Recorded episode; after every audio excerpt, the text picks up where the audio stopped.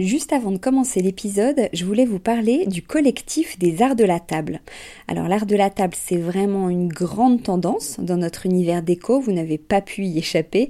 Toutes ces jolies tables qu'on peut voir en photo sur Instagram ou dans les magazines, qui nous inspirent, qu'on a envie de reproduire quand on reçoit, ou même au quotidien.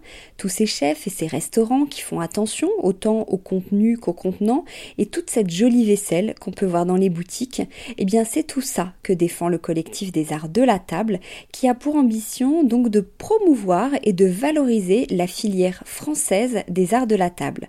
Grandes marques, créateurs indépendants, artisans et détaillants passionnés, ils sont tous unis d'une même voix pour faire rayonner leur savoir-faire et leurs produits mais aussi pour vous inspirer. Tous les mois, le collectif des arts de la table vous propose une nouvelle tendance qui vous donne plein d'idées sur les matières, les couleurs et les formes du moment, et bien sûr une sélection de produits de marque française que vous pouvez donc retrouver sur leur site lesartsdelatable.fr ou sur leur compte Instagram lesartsdelatable. Allez, place à l'épisode maintenant.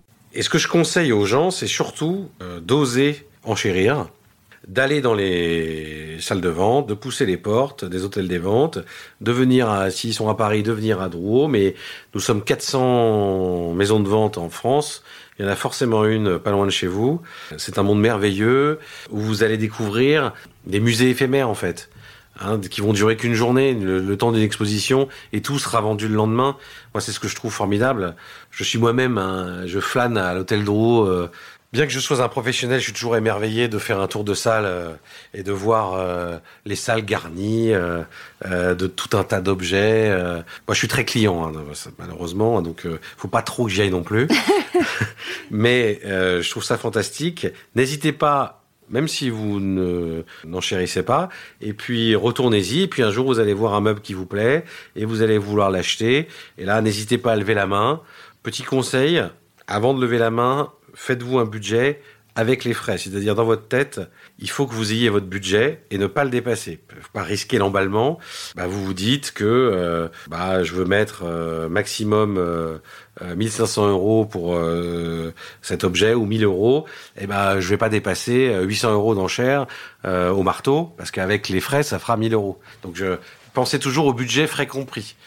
Pas après, vous allez retrouver ah bah je voulais pas dépenser autant. Euh, euh, non, il faut toujours euh, vous renseigner, comme je le disais tout à l'heure, sur les honoraires et calculer votre budget, frais compris.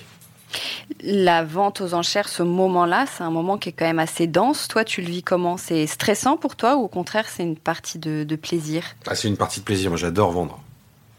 Alors, je ne te cache pas que c'est moins agréable de vendre devant une caméra. Lorsque je fais des ventes euh, totalement digitales, en live, devant ma caméra, c'est moins vivant. Mais euh, vendre, en plus dans cette euh, dans cet endroit magique qui est l'hôtel Drouot, c'est toujours une, un, très grand plaisir. Eh ben, est-ce que tu peux nous parler justement de, de, de Drouot, de l'hôtel Drouot? Alors, Drouot, qu'est-ce que c'est que Drouot?